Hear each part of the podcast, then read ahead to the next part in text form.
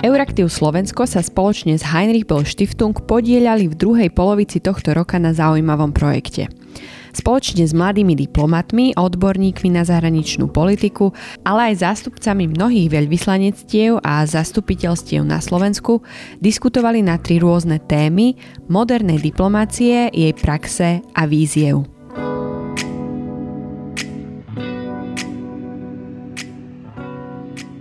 O tom, ako dnes diplomacia a politici využívajú sociálne siete a ako dokážu formovať verejnú mienku vďaka ním tak, že dokonca obrátia celý politický kurz v krajine, diskutovali odborníci na prvom podujatí Slovensko a trendy v modernej diplomácii, diplomácia a diplomatickí influencery. Diplomácia bola v minulosti považovaná za dôstojné umenie vyvolených. Záležitosti národov sa riešili po primeranom zvážení a očakávanými dôstojnými metódami.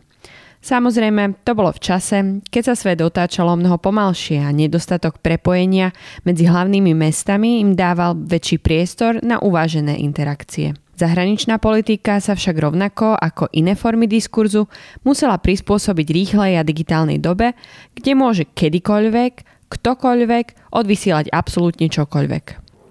Sociálne médiá dneska majú úlohu takú, ako mali kedysi normálne médiá, takže ich zásah je natoľko široký a natoľko silný, že, že naozaj dokážu pohnúť, pokiaľ je konsenzus na tej politickej scéne, napríklad ako bolo v prípade medzinárodnej zmluvy Marrakešskej, keď vlastne celá politická scéna takmer unisonno hovorila, že tá je proti, tak tento typ e, posolstva sa vie rozšíriť naozaj rýchlo, efektívne a ľudia si na to urobia názor naozaj za 4 minúty a bez toho, aby čokoľvek tomu ďalšie potrebovali hľadať povedal expert na sociálne médiá Adam Znášek z reklamnej agentúry Komplot, ktorý v súčasnosti radí aj českej strane ODS.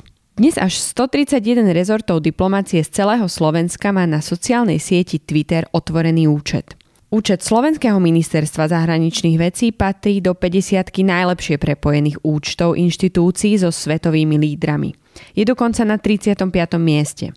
Znamená to, že slovenský rezort diplomácie sa navzájom sleduje s takým množstvom svetových lídrov, ktoré ho kvalifikuje na pozíciu lepšiu, akú majú účty rezortov diplomácie napríklad Poľska, Rakúska či dokonca Talianska. Najlepšie prepojená je Európska služba pre vonkajšiu činnosť a ministerstva zahraničných vecí Islandu, Ruska a Spojeného kráľovstva. Twitter však stále nie je u nás politikmi preferovaný tak, ako v zahraničí hovorí komentátorka denníka SME a spisovateľka Zuzana Keplová.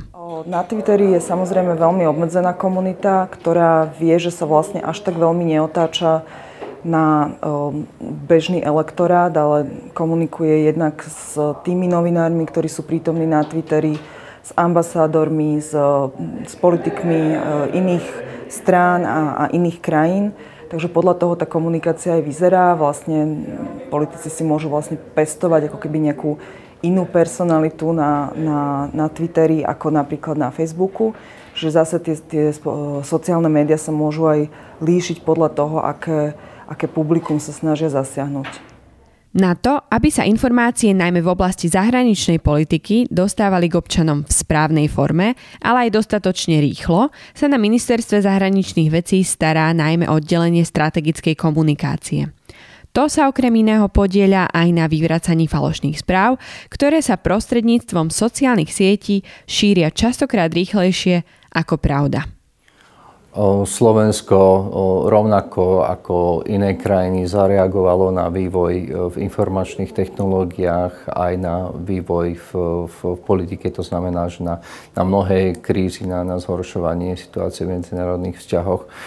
A vytvorili sme e, oddelenie strategickej komunikácie, ktoré e, ktoré tie hlavné posolstva založené na hodnotách a vychádzajúce zo základných e, strategických dokumentov zahraničnej politiky z našich zmluv z EÚ, z NATO, z nášho ukotvenia v medzinárodnom systéme OSN, z ústavy a samozrejme z programového vyhlásenia vlády, tak tie komunikujeme aj prostredníctvom sociálnych e, sietí. Hovorí Imrich Babic, ktorý odbor strategickej komunikácie na Ministerstve zahraničných vecí a európskych záležitostí vedie. Hoci tento odbor funguje zatiaľ iba na rezorte diplomácie, odborníci veria, že sa v budúcnosti jeho idei rozšíria aj na ďalšie rezorty a tak by plnohodnotne komunikovali fakty a témy predtým, Ako sa spolopravd a nedovysvetľovaných tém stanú dezinformácie či falošné správy.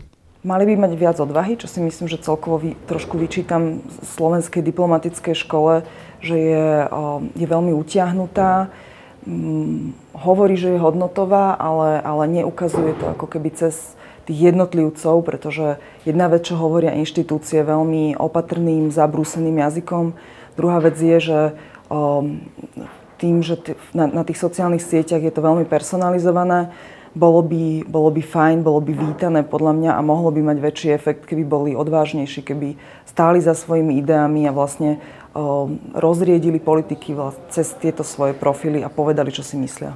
A vlastne ochránili tak názory a politiky, za ktorými stoja.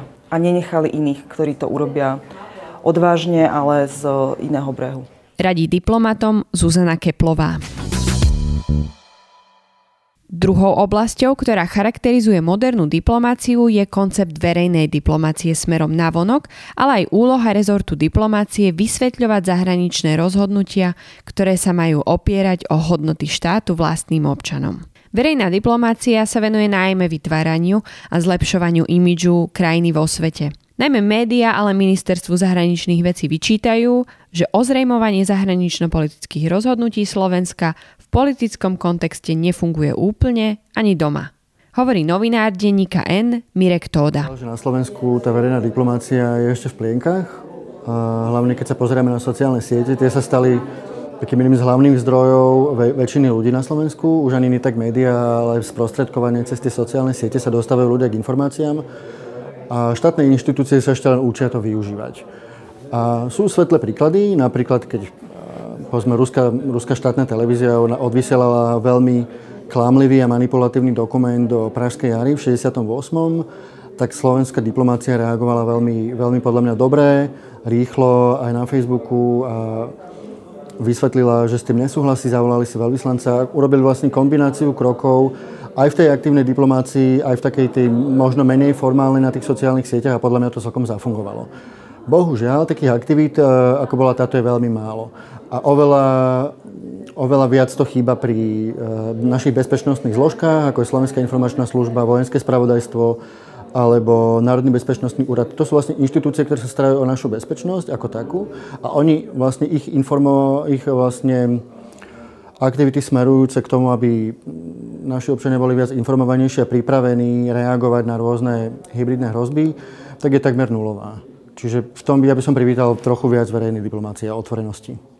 Vhodná komunikácia dôležitých zahranično-politických tém u nás stále nemá jasnú líniu. Aj napriek tomu, že by verejnosť a novinári očakávali, že práve diplomati budú kontexty vysvetľovať, nedieje sa to. Toda hovorí, že ide o dedictvo minulých čias, stále fungujúcej byrokracii, no čiastočne aj o nedostatku asertivity. Napríklad v Holandsku rozširovanie falošných správ nie je tak zásadnou témou v centre pozornosti ako v iných krajinách. Budovanie dôvery a snaha vysvetliť politické rozhodnutia a smerovanie krajiny je základnou úlohou holandskej verejnej diplomácie. Hovorí Ondrej Kryško z holandskej ambasády na Slovensku. Tak vzhľadom na veľkosť Holandska, samozrejme kľúčová je verejná diplomácia. Ehm, je veľmi dôležité z toho pohľadu, že ako veľmi malý aktér, na druhej strane veľmi aktívny, sa snažíme tie naše priority dostať do povedomia nie teda len kolegov z tej politickej sféry, ale predovšetkým aj ľuďom z, tej, z toho širokého spektra. Je to jeden z tých základných nástrojov, ktorý teda samozrejme máme. Čo sa týka Európskej únie, nejde iba o legislatívu, ale aj konkrétne kroky, ktoré už boli od roku 2015 vlastne uskutočnené. To znamená, bol vytvorený, bola vytvorená pracovná skupina v rámci Európskej služby pre vonkajšiu činnosť. Tá vznikla v roku 2015 a v roku 2017 a 18, v roku 2018 boli prijaté dokumenty ako akčný plán boja proti dezinformáciám alebo balíček opatrení pre zabezpečenie spravodlivých a slobodných volieb. Toto sú kľúčové kroky Európskej únie k tomu, aby členské štáty a európske inštitúcie spolu, lepšie spolupracovali v oblasti boja proti dezinformáciám. Dodáva k téme dezinformácií aj Stanislav Matejka z odboru strategickej komunikácie Ministerstva zahraničných vecí a európskych záležitostí.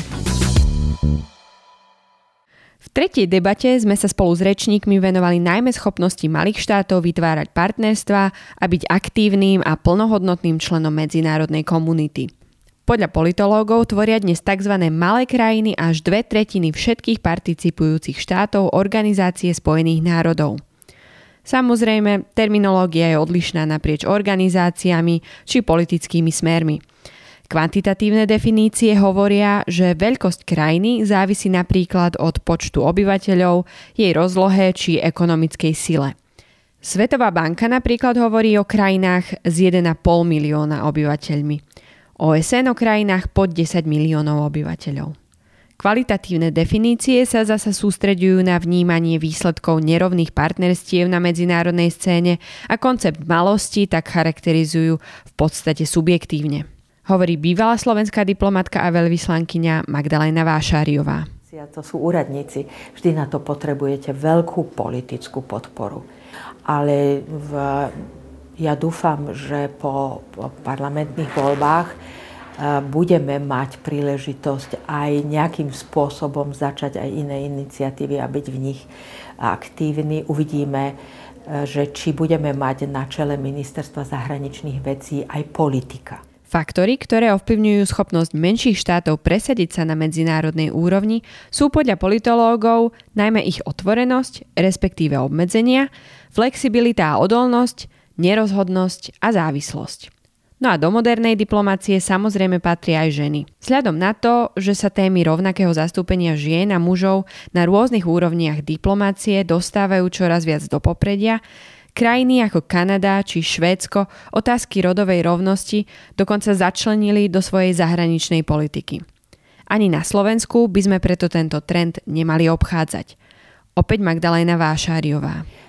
Ja som prvá Slovenka, ktorá sa stala diplomatkou, alebo lepšie povedané veľvyslankyňou.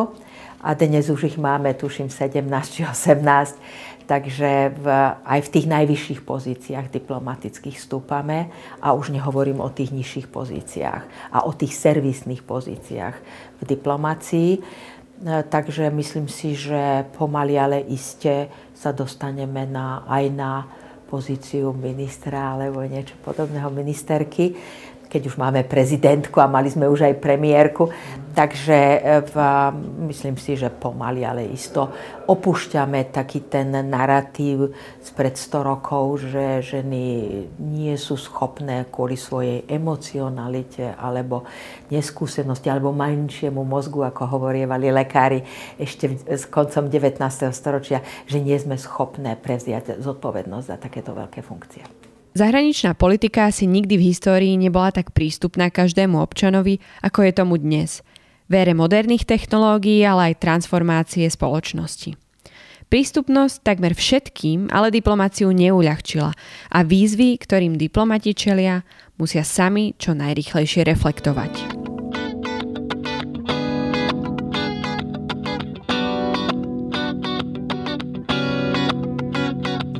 Tento podcast vznikol vďaka podpore Heinrich Böll Stiftung.